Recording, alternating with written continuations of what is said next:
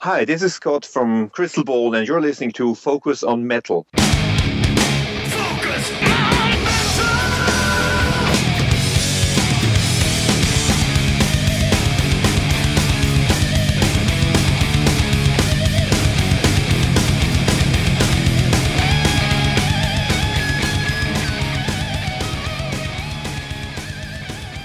Hey, Metalheads, Scott Thompson here, welcoming you to episode three oh eight of Focus on Metal. Got a pretty good show for you this week as we welcome back Scott Leach of Crystal Ball. Had him on a few years back when they released Life Rider. Back again this week as they just recently put out their new one, Deja Voodoo. If that wasn't enough, also this week we welcome to the show Steve Dadaian. He is from the New York progressive metal band Pareidolia.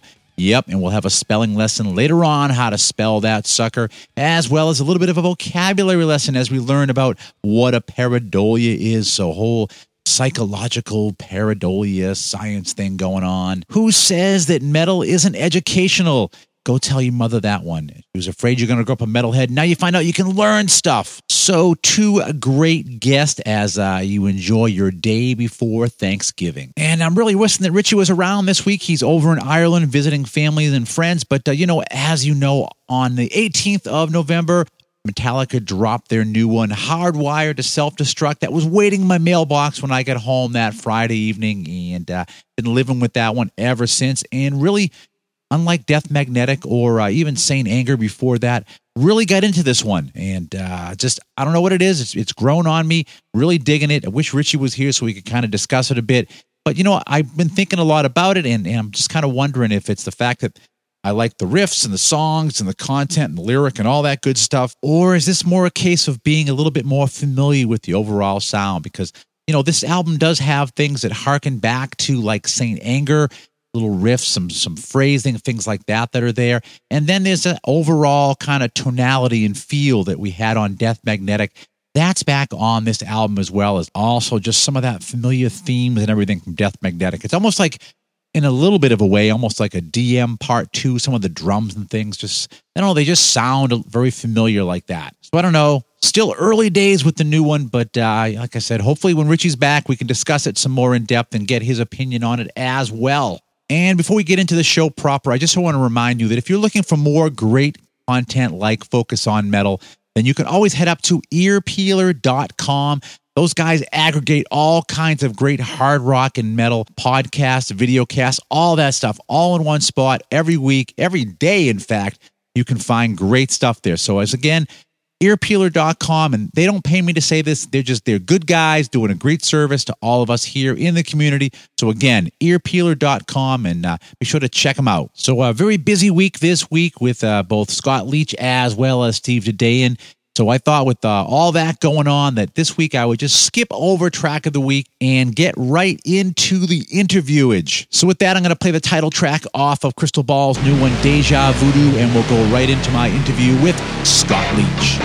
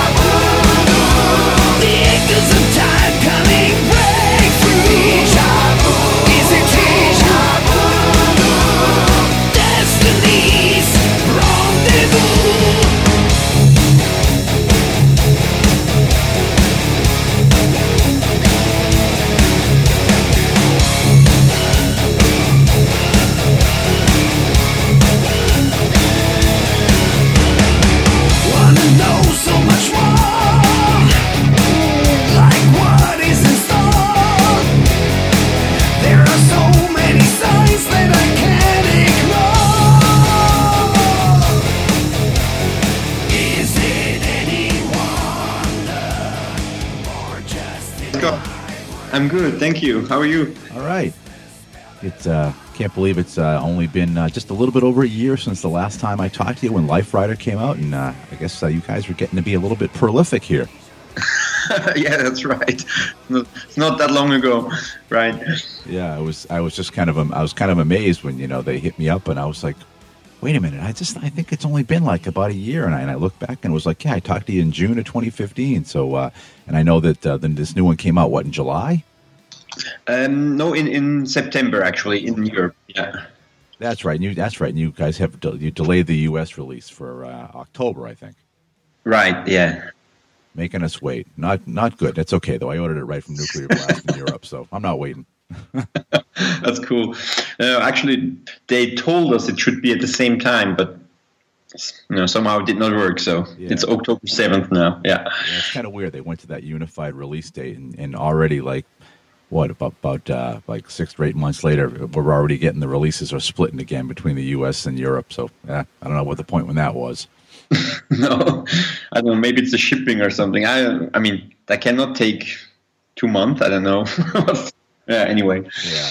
So, uh, obviously, yeah, you know, talking to you about your brand new album is called Deja Voodoo, and uh, a very, very cool album. Again, I absolutely love the guitar tones on it, I, especially the you know the first one. Really, uh, with the title track, the way you guys layered that stuff in. I love the opening of that. The way it kind of has that lo-fi thing, and then you you fully kick in. I thought that was that was great how you did that.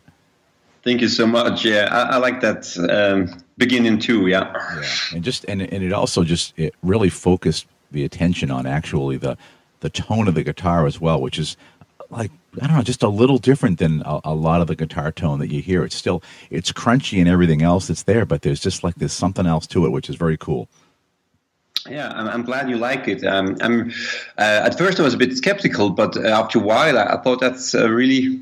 Cool and kind of, um, as you told, maybe not so much heard guitar tone, and uh, we went for that one to make it sound a little bit different than the last album. Yeah, oh yeah, it definitely sounds different than the last album. You know, you put this on, and it's like, wow, just it seemed like uh, you guys were were actually on a on a mission with this one, and the, I mean, really, like the first three first three cuts just hit you bang, bang, bang, and uh, I was like, all right, we're we're on a roll here, and. Uh, Of course, you know, I, I like the way you did end up sequencing the album. So you have, you know, a bunch of heavy hitters, then you slow it down for a little while, and then you kind of get a mid-pace one, and you and you jack it back up again. And at the very end with, uh, especially like Doctor Hell No, just kind of raises it up again. So it's, uh, yeah, I like the way you guys did all the sequencing on it. Thank you. We were uh, we had long discussions, you know, about the order of the songs on the C D, and, and we changed it back and forth, and um, it was really hard to, to make a decision how to order those songs. Yeah, well, it, it came out really well, and uh, you know, besides the tone too, I like the fact that there's a lot of changing up in uh, in all like the solo breaks too. You know, you get a solo break like suspended where it's like that, like for the harmonics and it's melodic and all that, and, and then you get something like. I really like the progression you guys did with the break in, in Doctor Hell No, where you kind of go through uh, little chapters through it until you kick back in the song. And I thought that was like, every song seems to have a there isn't like a cookie cutter approach, and it's it's pretty cool. Kind of kind of uh, also adds an extra element to the album. Well, thank you so much. I'm pleased to hear you you like it that that way. It's um, some of most of the time it's I don't really think about that much. You know how to do it. I just feel okay. I go by how it feels, you know, now we have to do something else, or, of course, every once in a while you listen to a song or a solo and then you decide, okay, we need to do something else. But very often it's um, like a verse verse or a chorus theme to, to solo over, for example. Yeah, it's just, you know, you figure you guys, you know, you're nine albums in, and, and sometimes bands at that point, you start to settle into a pattern or whatever. But, I mean, definitely just even the album on a whole from Life Rider to this one, I mean, they're they're very different albums, but the only thing that's similar is it's the band, and you got the Life Rider, you know, symbol on the cover again, you know, kind of yeah. a little bit, but but uh, otherwise, it's it's uh, it's still, you know, it's different. And does and the amazing thing is, is you know, you're back with, with Stefan Kaufmann doing it again, and uh, does he have a like a lot of input into what you guys are doing for arrangements and stuff? Yeah, he's a really uh, experienced producer, of course, and we can always benefit from him. It's it's not huge, but still on every song he has one or two ideas that that improve the song. Sometimes it's the groove, sometimes it's some chords, sometimes it's a melody line. You know, he's really multi-talented, so he knows every instrument. He thinks as a as a musician as a whole. So sometimes he, he comes up with melodies that may be played on guitar, maybe on on a keyboard. As sometimes it's it's you know a bass line, whatever. He, he just sees the song as a whole and and tries to put some extra in it, and uh, we can benefit from that, of course. And we learn also. So we because this is already our uh, let me think. I think our sixth production with him. So. We know him quite well, but still there's lots of uh, things that I'm always amazed of while working with him, and uh, I still can learn a lot from him. Yeah, yeah. And, uh, you know, you do mention groove, and I guess that is one of the things that has stayed, you know, between the albums is you guys always have a have a groove to the songs as well. And, I mean, even, you know, a song like like Fool's Parade, which is kind of a more of a, of a heavy track, and it could have easily gone into something that was really heavy and plotting, and, and yet you guys still put a groove behind that one. Yeah, right. Um, most of the of the grooves on this album are maybe a little more straightforward um, than on the last album, so maybe even easier to play, but then again...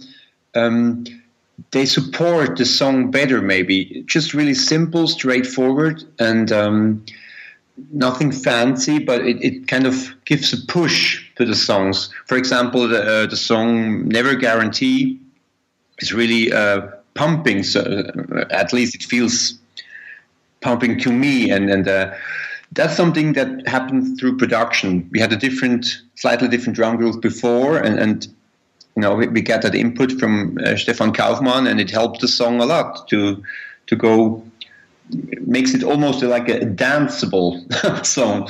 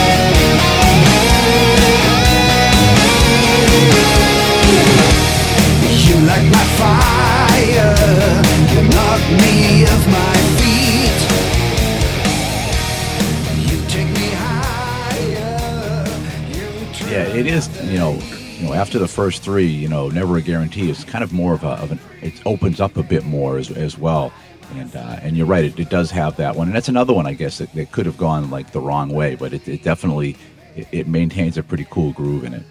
Yeah, right. That's um, absolutely. So you know, obviously, uh, odd title that we have for the album, and uh, what's kind of what's the story behind the, the Deja Voodoo? I, I picked up that line somewhere. I can't remember exactly where, but I heard it and I thought, that's oh, that's really cool, uh, that word game. I want to do something with it. And at first, it was only the song named Deja Voodoo. We had a different album title in mind. But our producer said, this is so cool, we have to name the album Deja Voodoo, because that's a name that kind of sticks in your head. And um, we thought about it and said, yeah, I, I guess he's right. You know, we have to name the whole album uh, Deja Voodoo. And after that, we had ideas for cover, and it opened up a whole lot of new ideas with that title. Yeah, yeah, it is. It is a cool title, and you do as soon as you hear it, you do remember it, which is great. And, you know, you, you talk about the cover, too. And, again, another another great Crystal Ball cover. I, same guy that did uh, Life Rider, right? Exactly, yeah. Yeah, and and again, it just, uh, it, it's just got that whole, like, swampy kind of vibe going. And, uh, and just again, just like Life Rider, where you're kind of looking at the cover, trying to figure it all out. There's a lot going on on that cover as well. It looks simple at first, and you look at it, and And, uh, you know, he kind of built a lot of stuff in there, which is, again, uh, it's very cool. And especially nowadays where everything's on that kind of, you know, four by four C D format, that you guys are still, you know, spending the time to do something cool like that. Yeah, it's really important to us. And we put a lot of thought uh, in about the cover. It, it's our concept, our ideas. But um, Thomas Everhart, the guy who does the cover artwork, he's really great. And uh, in putting our ideas to... Uh, great looking form, you know, to visualize those ideas.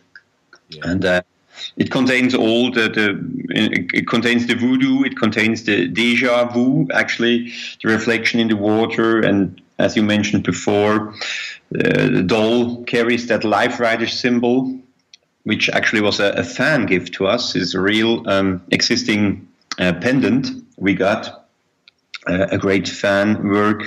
Great fan present, and we incorporated that into the cover as well as the video clip as um, for, for the song Deja Voodoo. Yeah, and that is actually, I'm glad you mentioned that. That is a great video clip as well. And, uh, you know, a lot, again, a lot of bands don't spend a lot of money on uh, on doing things like that. You know, I was I was talking to um, to Doro Pesch the other night, and, you know, we were talking about the uh, the Love Gone, Love's Gone to Hell video and how much, you know, doing a full, like, eighties production type of a thing for that.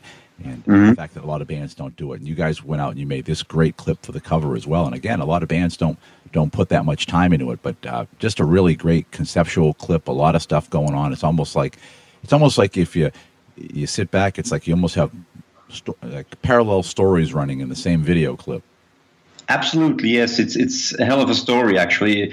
Um, probably not, not easy to get it because the script is so long. We had so many ideas for that short time of the of the song. With that, we should make an extended version of like half an hour to feature the whole movie. But um, then again, it's as long as people look at it and it keeps moving forward. So, you know, a lot of video clips, you've seen it after twenty seconds. It keeps repeating, which is fine. I mean, I know how it goes. And, of course, we spent some money here, but we had fun with it. You know, it was a, some kind of a passion to do that project, which maybe may not pay off at first. But in the long run, we just love doing those things in detail.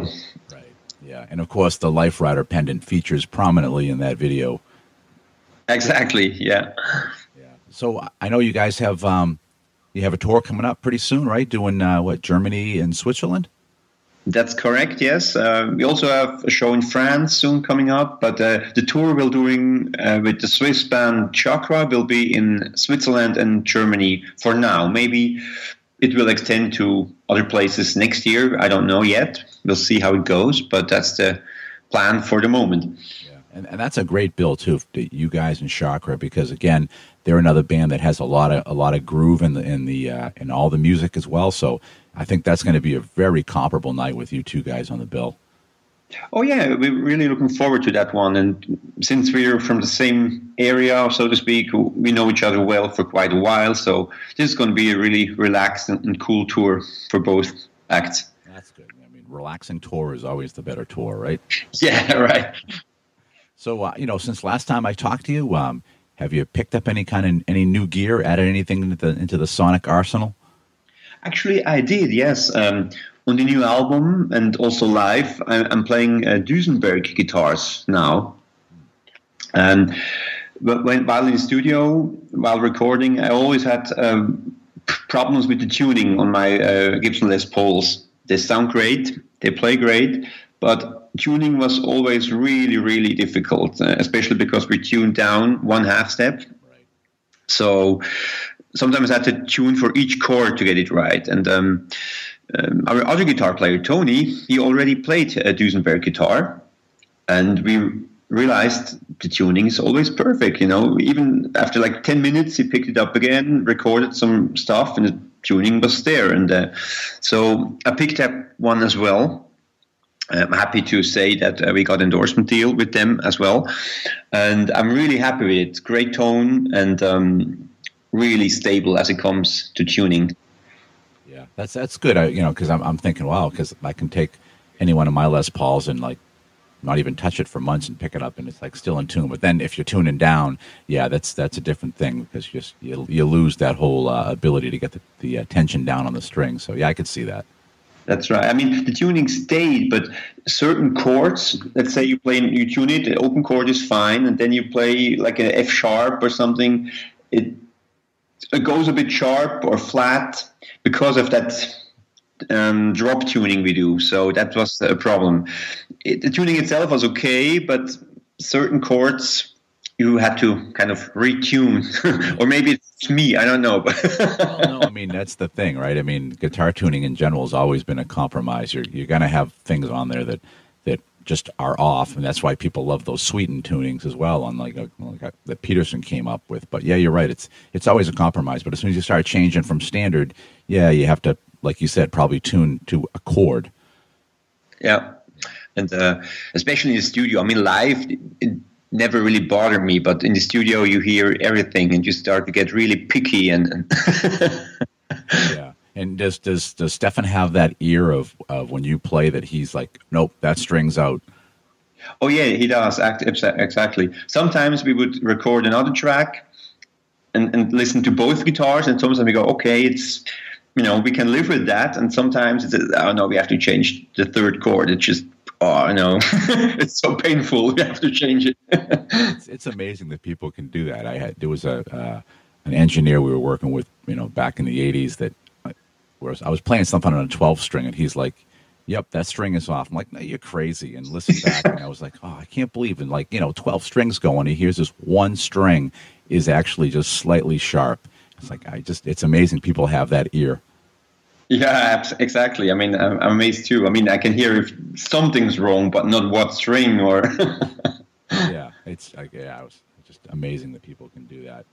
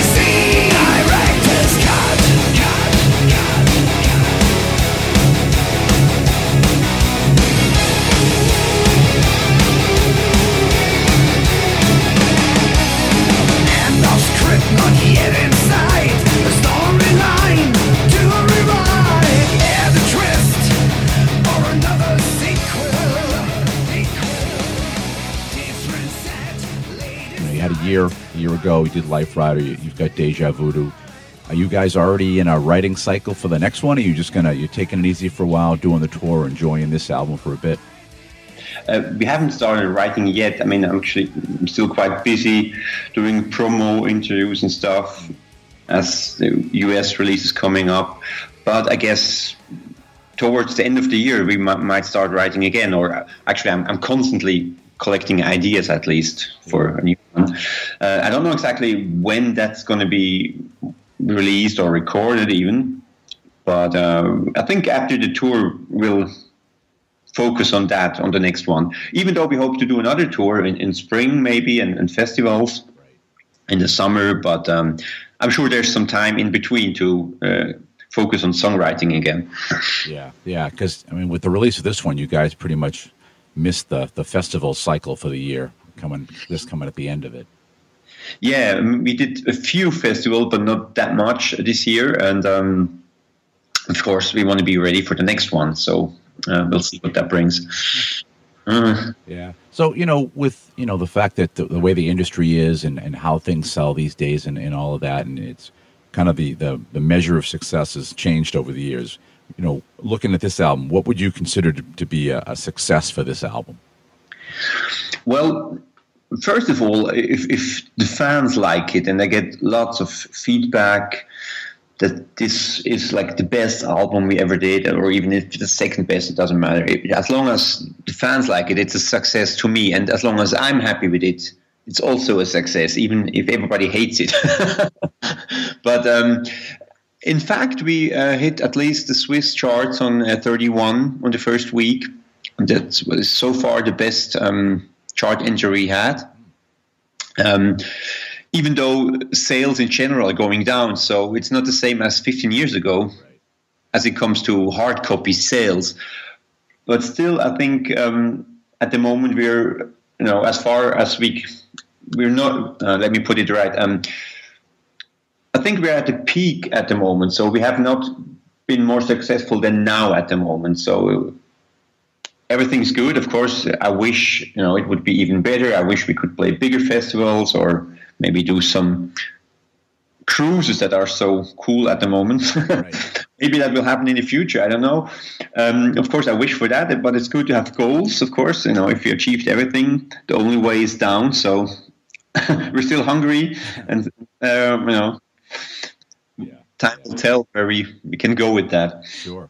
Yeah. But of course, we're not we're not delusional. I think, you know, we're not going to be big, big rock stars with, with Ferraris. So everything that's that's uh, cool, we, we you know we pick it up. We're having fun. We're thankful for every opportunity and just take it day by day. Sure. Yeah. yeah. And and of course, we should let everybody know that, you know, over at Nuclear Blast, they've got this thing on a couple of great versions. You can even get one with uh, with your official Crystal Ball bottle opener and stuff too. So uh, always always great that they actually make different versions of things. You can get the digi pack as well. But I should also mention that you guys also have this available on your website, that you can get it all signed and everything from you guys as well. Correct? That's correct. Yes. Um, um, people can even ask for like a special mention or a special uh, uh, um, credit or something on the C D. We, we do that gladly, and of course signatures and stuff. Right. Yeah, and and of course you guys you have a lot of other great merch up on the uh, on the site as well. I know last time that we talked, you talked about how great the the Life Rider uh, logo looks on a T-shirt. You guys still have plenty of Life Rider stuff up there as well, but. Um, I think that's one thing you guys have always concentrated on really well, is having some good merch up there for the fans as well. Absolutely. I mean, that's what I liked as a fan myself as well. And um, um, I think it's really important to kind of put some some uh, focus on that, because nowadays you can download music, but you cannot download T-shirts or other merch items. So this is um, the future of, of the business, so to speak. Yeah, and and always good stuff too when you get it from you guys as well. Yes. Otherwise, you know, someone else is going to make something and it might be crappy, and you don't want that to be an indication of the band. So it's great that you guys are providing some really some really cool stuff up there. Oh yeah, thank you. It, it's really important to us that it's good quality, and and yeah. yeah. So we want to rip off anybody. It, it should be good. mm. So, you know, mention on the website. So why don't you throw out all the places on the on the web where people can find out about Crystal Ball and get in contact with you?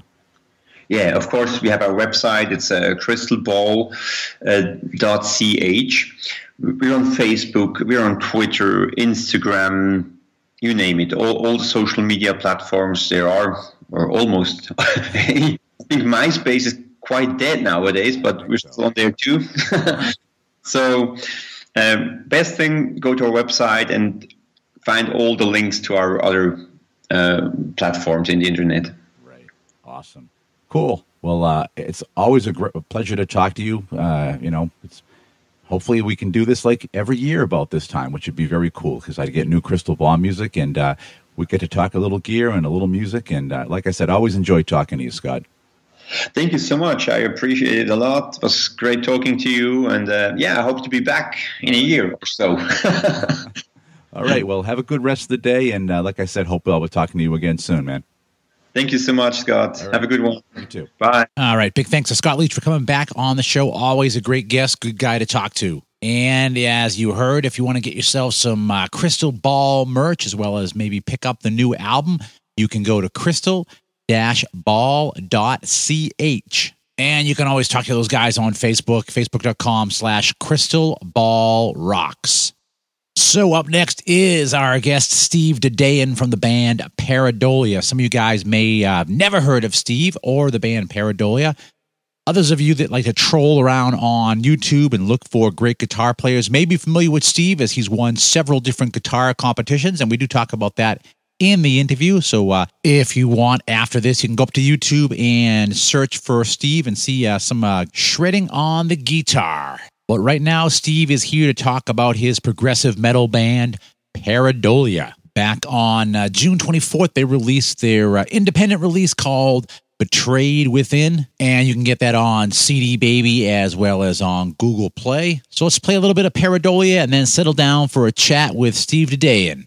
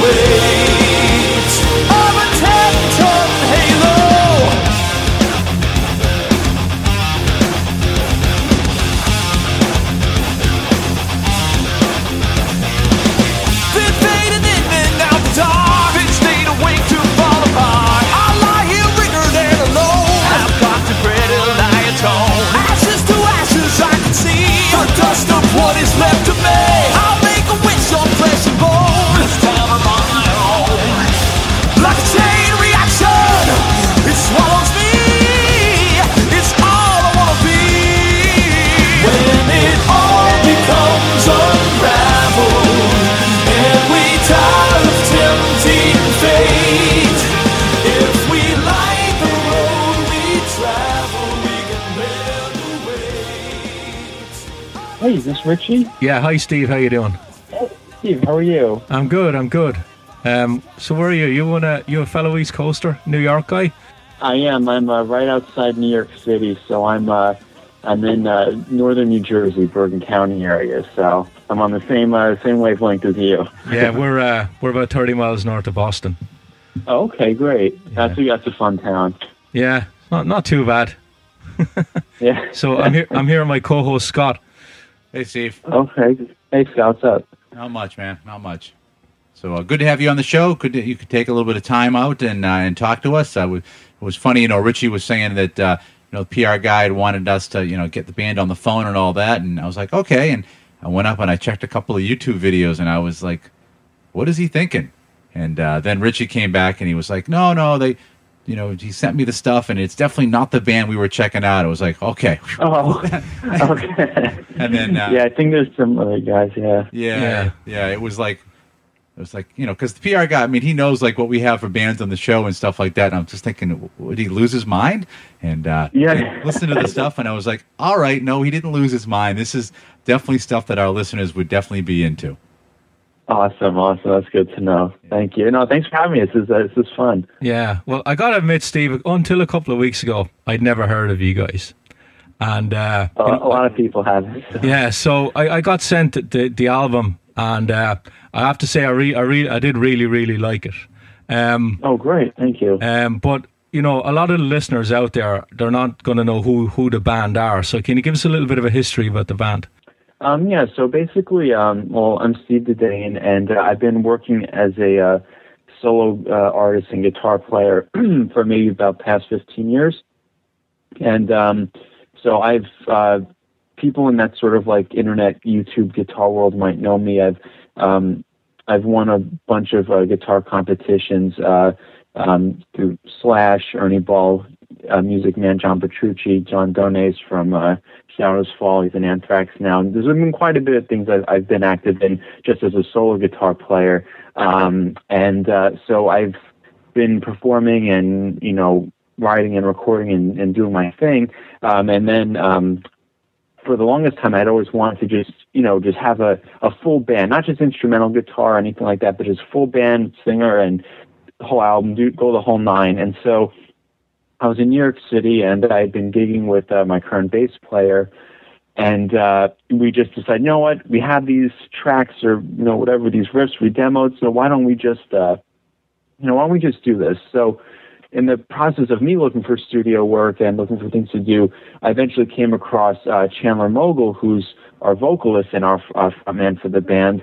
And he, in his own right, you know, he's uh, he did a bunch of work with Out Loud, um, European uh, uh, band, and um, he did the um, New Angel record. Um, so, uh, you know, he's he's been working himself. So the two of us together have been working to have just like a respectable following in that sort of, and it is a very like niche uh, community, I think, um, of musicians. So we've both been working independently on our own to build a following and to just, you know, build, uh, you know, some name for ourselves there. And then eventually when we linked up and he worked on the demos, we really loved what he was doing on it and he liked the tracks himself. It was just sort of like a perfect match. And it took a little while before we eventually settled on like the right place to track everything, place to master everything, but eventually everything sort of uh, fell into place. So we've just been working there, and you know, we've been able to get some, you know, some cool uh, gigs and some a little bit of notoriety here even before the album got released.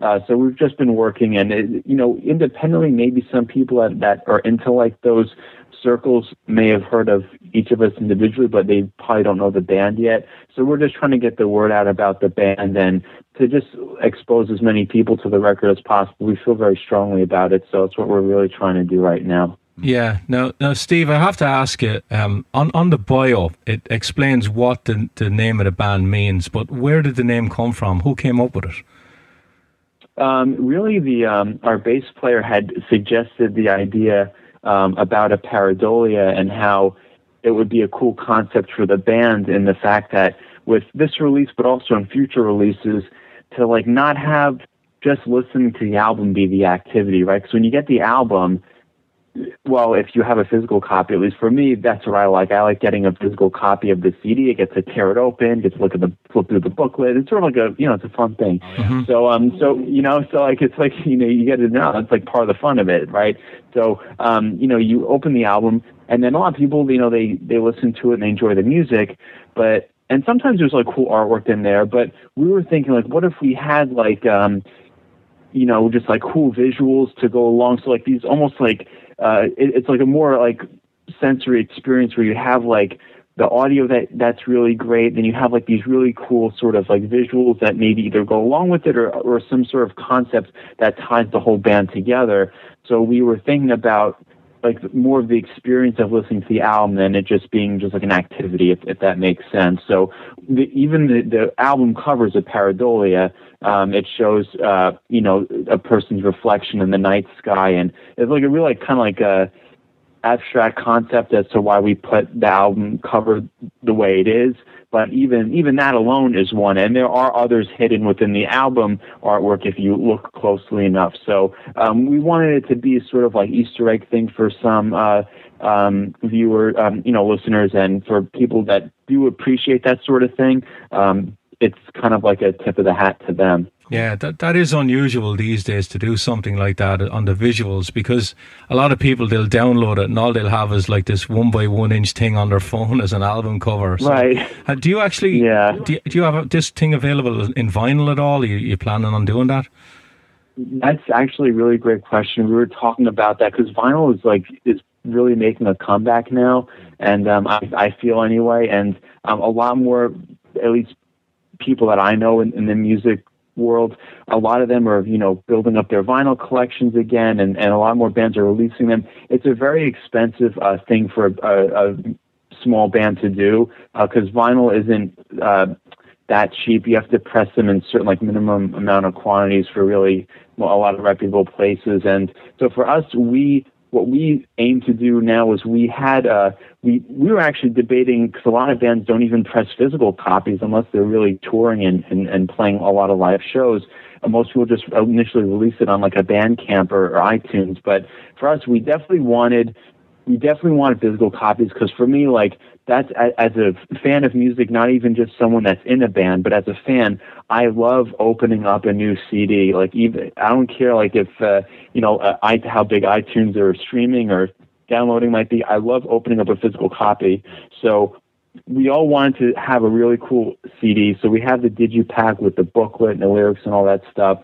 But then uh, our drummer is a loves vinyl. He has a he has a really nice vinyl collection, so he was like really pushing for it. So it's something we do want to do, because we had some really cool concepts for what we wanted to do with the vinyl itself. Um, but that's something down the road. But we do definitely want to at some point release that. But for right now, if people are um, into it or they do want to check it out, we do have physical copies. Those are on uh, C D Baby, and then if you on iTunes or Amazon, if you want to download those.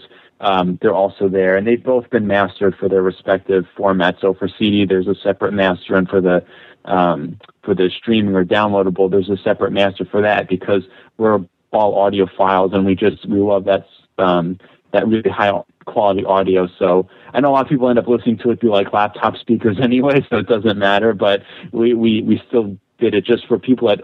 Our fans, we just want to make sure that they have that too. Yeah, I mean that's that's great too, because that's that's the thing. Like the other night, I discovered this great band, and I was like, oh, I gotta I gotta get this C D. And I looked all over, and the only thing they had was the digital copy, and I just could not bring myself to only buy a digital copy. As great as the music right. was, like I want to put it either on my stereo or I want to put it in my right. car, and it's like exactly, I, I yeah, yeah. Experience. I was like, ah, I'm I'm gonna bypass it.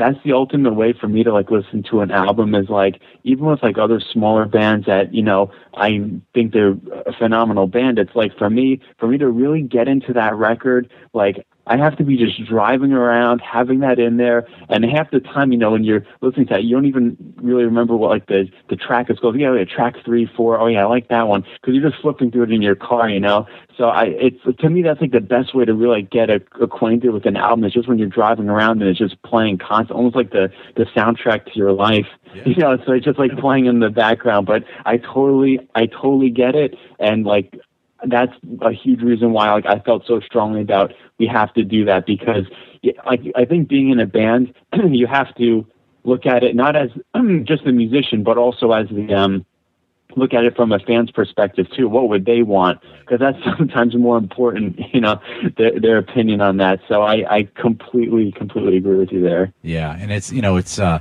the thing too, is like when you talk about, you know, listening to it in the car, and I absolutely agree. I will do that. I'll put a, I'll put a C D in and I'm going to let it play, and I just let it keep going over and over again. And in fact, I get upset yep. when they master them and you don't get like the smooth transition from the first, tr- you know, the oh, last right. track right to the first one. But what I like is that with your music, there's so much going on, too, that, you know, you could be driving along, and depending on what your mood is at that minute, you you will pick up new nuances in the music as well and be like, oh, I didn't I didn't hear that little bass riff happening there. I didn't hear this. Right. You know, so it's, you know, so it's yeah. just like this, like a monotonous thing. It's it, there's all this movement that goes on as well. So it's like it's just made for doing that.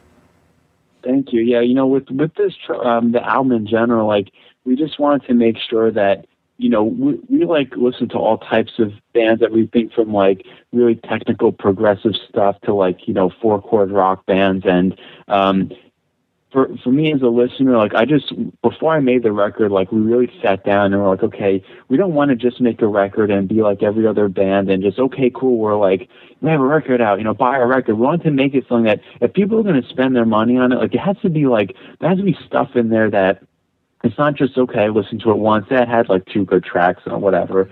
We wanted there to be stuff that when people listen to it the first time, of course we want people to like it the first time, but the first time isn't even enough to listen to it. We threw in so many Easter eggs in that record that to really get all this stuff, like even like what you just mentioned, like even like little things like that for people to pick up on, you really have to listen to it like multiple times. The first time of, on the outside, you might say, oh, that has a really catchy hook here. That I really like this guitar solo. But then when you look into it, like, oh, wait a minute. Like, he used this this melody. Oh, this chord progression was actually over here. Oh, and they did that. So it was like kind of like really cool things that we threw in. So we wanted to make sure that if you are going to listen to it a lot of times, you're going to maybe find something new each time, or you're going to get something new out of it. And so it, it makes re-listening to it, maybe not just because you like the song, which is a great reason alone, but because you may even discover something new about the song. You may be like, wait a minute, what was that media clipping saying? And then like, you might want to listen to it again. There's a lot of stuff in there that we threw in that we were hoping that, you know, fans appreciate and listeners appreciate, because there is so much stuff out there now. And it is hard to sort of like, you know, rise to the top and just get your name there. So if at least we do have a quality product, it starts with that, and then hopefully, you know, people do appreciate like that the work that we put in for it.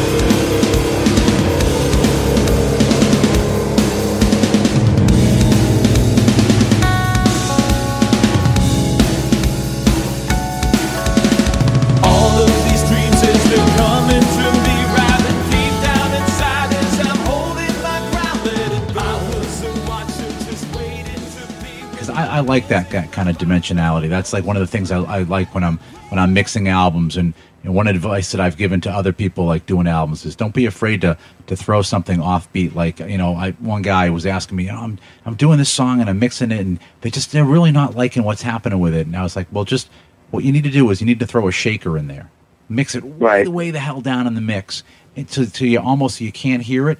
I said, they're going to come back and they're going to go, wow, that's the great mix. They're going to have no idea why they like it, but because you just did right.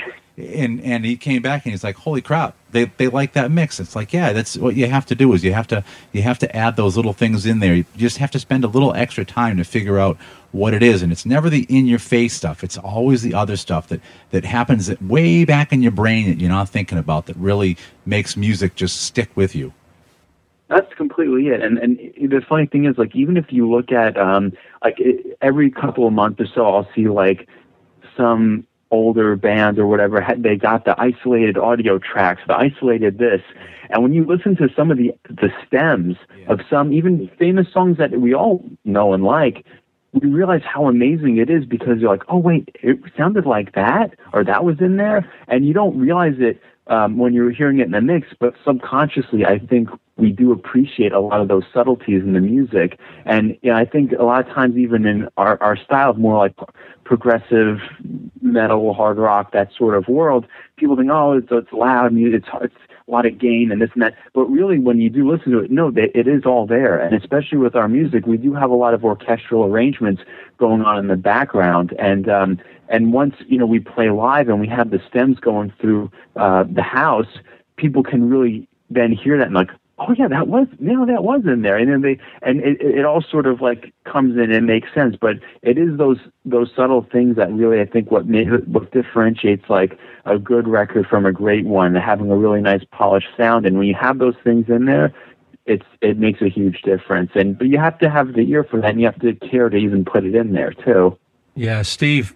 Now, you've got the progressive element, of course, in your music. Did you find that when you're writing the songs, you had to edit yourself so that the songs didn't become like eight or nine minute pieces at any stage?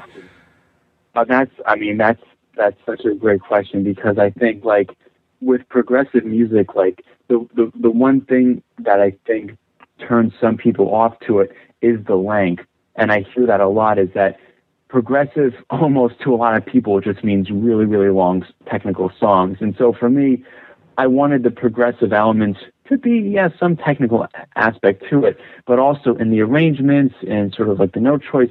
So I usually go for more structured songs.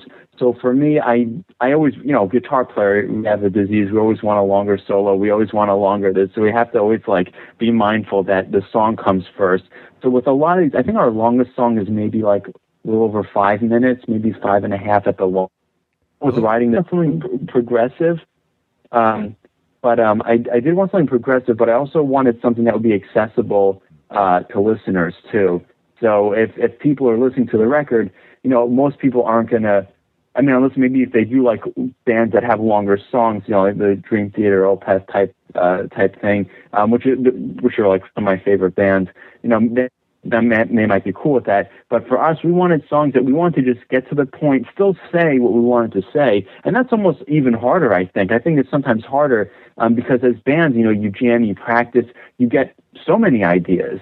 And it can be easy to just throw the whole kitchen sink into a song and say, okay, now we'll go into this section or that section. I think it takes a lot of restraint to just say, okay, now look, this is the verse, our bridge is here, this is what this is going to be. And so I think, um, you know, we don't want every song to be completely structured the same way, but there needs to be that element in there. So it's helpful too, because if I, I basically wrote all of the music for the album instrumentally. Everyone had their sort of input um, on that regard, like if, if, if they, oh no, this, this riff I don't like, or, and they would make little tweaks here, but for the most part I would come up with that. And then because it was a collaborative effort after the fact, then we could say, okay, you know what, not, let's cut this, we don't need that. And we had to just sort of organize it, and it really did help with the engineer too, because he is, I mean, he's a drummer by trade, but he has a very good ear for like um, for time and arranging. So he would also give his input as well. So it starts with, I think, one person, and I think because through the collaborative effort of, of writing the record,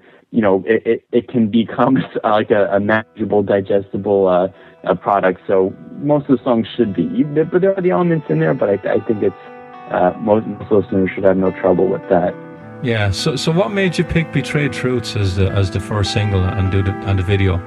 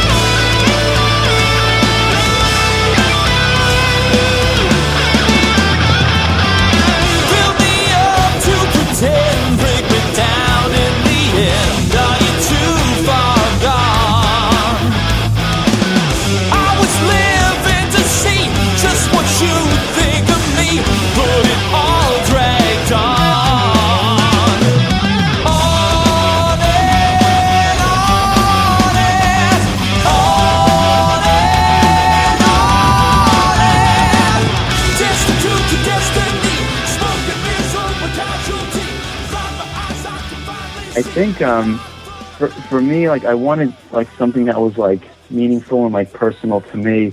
Um, Betrayed Within is like a sort of um, it has a lot of a lot going on with it, right? So actually, Denied Truths was the original demo name for Leave Me Alive, which is the second track on the record.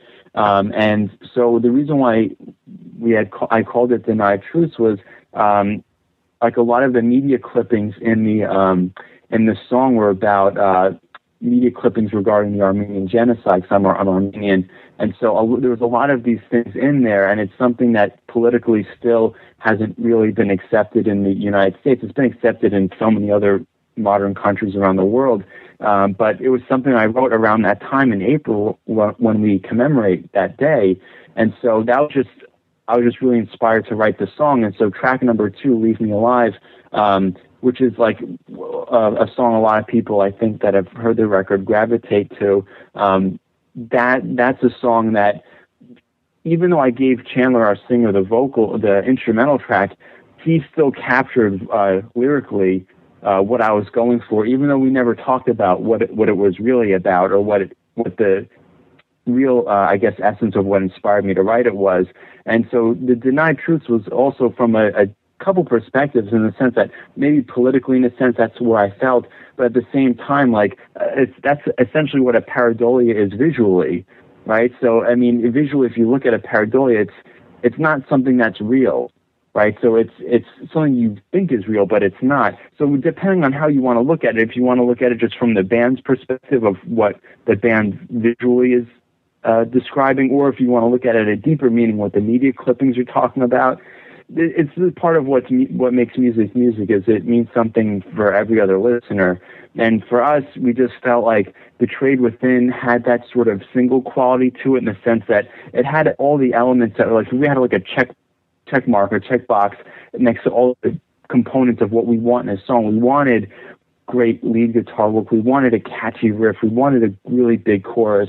And so we wanted like a lot of these things that if listeners are going to hear us for the first time, and maybe they may only listen to that one song, that's sort of like a very good representation of what the rest of the album is like. Is it heavy? Uh, yes, it's, it's, it's a heavy track, but um, you know, it does have the melodic vocals. It has the things that we really strive to put in there, and it does have those Easter eggs in there too, and also has the orchestral arrangement, so it sort of satisfied all of the things that we wanted, and it was still in a sort of, you know, accessible length too, that it could be a single.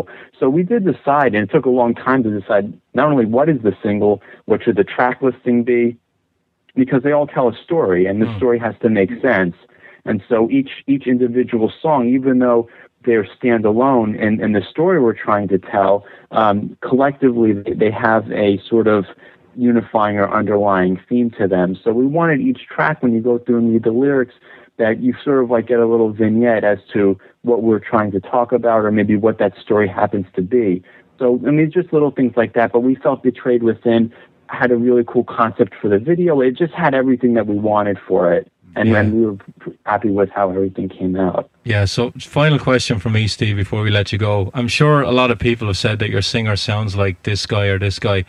I I listened to him, and the first time I, I heard his voice, I went, he sounds like Joey Tempest out of Europe a little bit. Has anyone ever said that? Um, you know, he's a big, um, as you could tell, like a big, like sort of, um, like eighties guy too. Yeah. Um, so like, there have been times people said like, you sort of have like a Miles Kennedy-ish vibe. Some people, he looks like Steven Tyler's like lost long child. So it, it you know, he has, so he has like this, a lot of sort of like best of the eighties elements kind of thrown in there, but he does have a really modern voice too. So, um, you know, he has like, he's such an interesting guy, and um, he is a very versatile singer. And, and for what we do in, in our style, like I think it totally works. But I totally can see that now.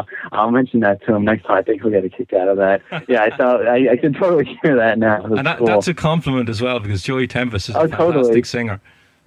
Oh yeah, for sure. Yeah. So you know, before awesome. we let you go, uh, why don't we uh, throw out all of your your various your websites, social media sites, because you know everybody uses the internet to get everything these days. So uh, why don't you uh, get the word out of everywhere they can find out about Pareidolia? Oh, absolutely, yeah. So um, for anyone uh, listening, it's uh, it's a it's a, I guess maybe a new vocabulary word for some people. Uh, it says P A R E I D O L I A. It's Pareidolia.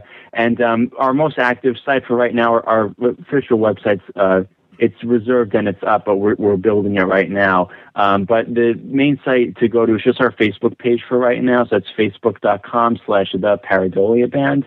Um, and for anyone that's listening, if you want to check out, just to hear even just like clips of the songs to see if this is maybe your cup of tea, uh, you know, you could check us out on iTunes or Amazon. You can type in just Denied Truths, and that's our album title, and you'll definitely come across uh, our band Pareidolia. Or um, if you want, you can go to c d baby dot com and do the same thing, type in Denied Truths um, or Pareidolia if you want, and um, and you'll get the access to our physical copies. So anything on Amazon or iTunes, obviously that's going to be uh, downloadable, but like I said before, it's totally mastered for that format, so it's uh, it'll be as high fidelity as possible, and same thing for the C D. And if you're like me and you like physical copies, that's that's totally cool, and you can you can get those as well. Awesome, Steve. Great to have you on the show. Uh, great to talk to another East Coaster as well. It's uh, two nights in a row of talking to an East Coast guy. Talked to to Frank Domino last night, so uh, you know it's it's good. We're awesome. Keeping it on the East Coast this week. That's cool. I like I like that. And thank you for having me. This has been a lot of fun. So, uh, but yeah, we'll keep in touch, and uh, Chip will keep in touch any future uh, updates about us. And uh, yes, yeah, so it's been a great time. So thanks for uh, having me on the show. Great, no problem. No Hopefully problem, we'll Steve. Spread the word about Pareidolia, and uh, you know, when you get new stuff out too, you have you come back on and, and talk about that as well, and uh, kind of be another uh, another good promo avenue for the band. That's that's killer. Thank you so much. All right, Steve. All right, Steve. Take care. Have a great night. Thank you. you. Bye-bye. Bye. Bye. Let's roll one more from Pareidolia. This one is called Die Living.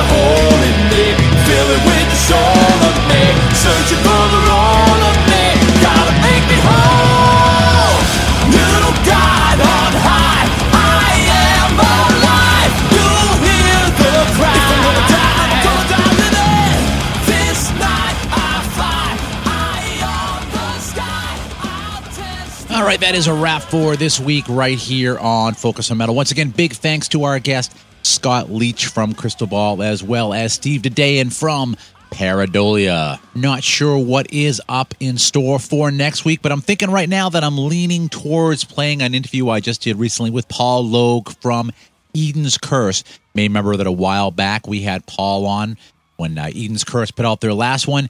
Put out a brand new one called Cardinal. We had Paul come back on. Always a great talk with Paul. So my thinking right now is I'll probably run that one next week along with something else. So if uh, you're listening to us in the U S on uh, this episode's release week, have yourselves a good Thanksgiving. Of course, uh, lots to give thanks for this year in the world of metal as great metal just keeps getting released week after week. And if you're looking for that uh, thing to do after you're sitting on the couch and you're chock full of turkey, you can't move when you're kind of just going into the food coma, you could always point your browser over to focus on metal dot net. Click on the episodes links, and there's, uh, you know, five years worth of Focus on Metal to listen to. If the tryptophan doesn't put you to sleep, I'm sure that some of those will. So anyways, that is a wrap for this week. Uh, as usual, keep up with us on the aforementioned focus on metal dot net, as well as focus on metal dot blogspot dot com and Facebook and Twitter, all the usual social media suspects. So for uh, Richie, myself, and everybody else here at Focus on Metal, until we talk to you again, have yourselves a great metal week, and as always, remember, focus on metal! Everything else is insignificant. Uh...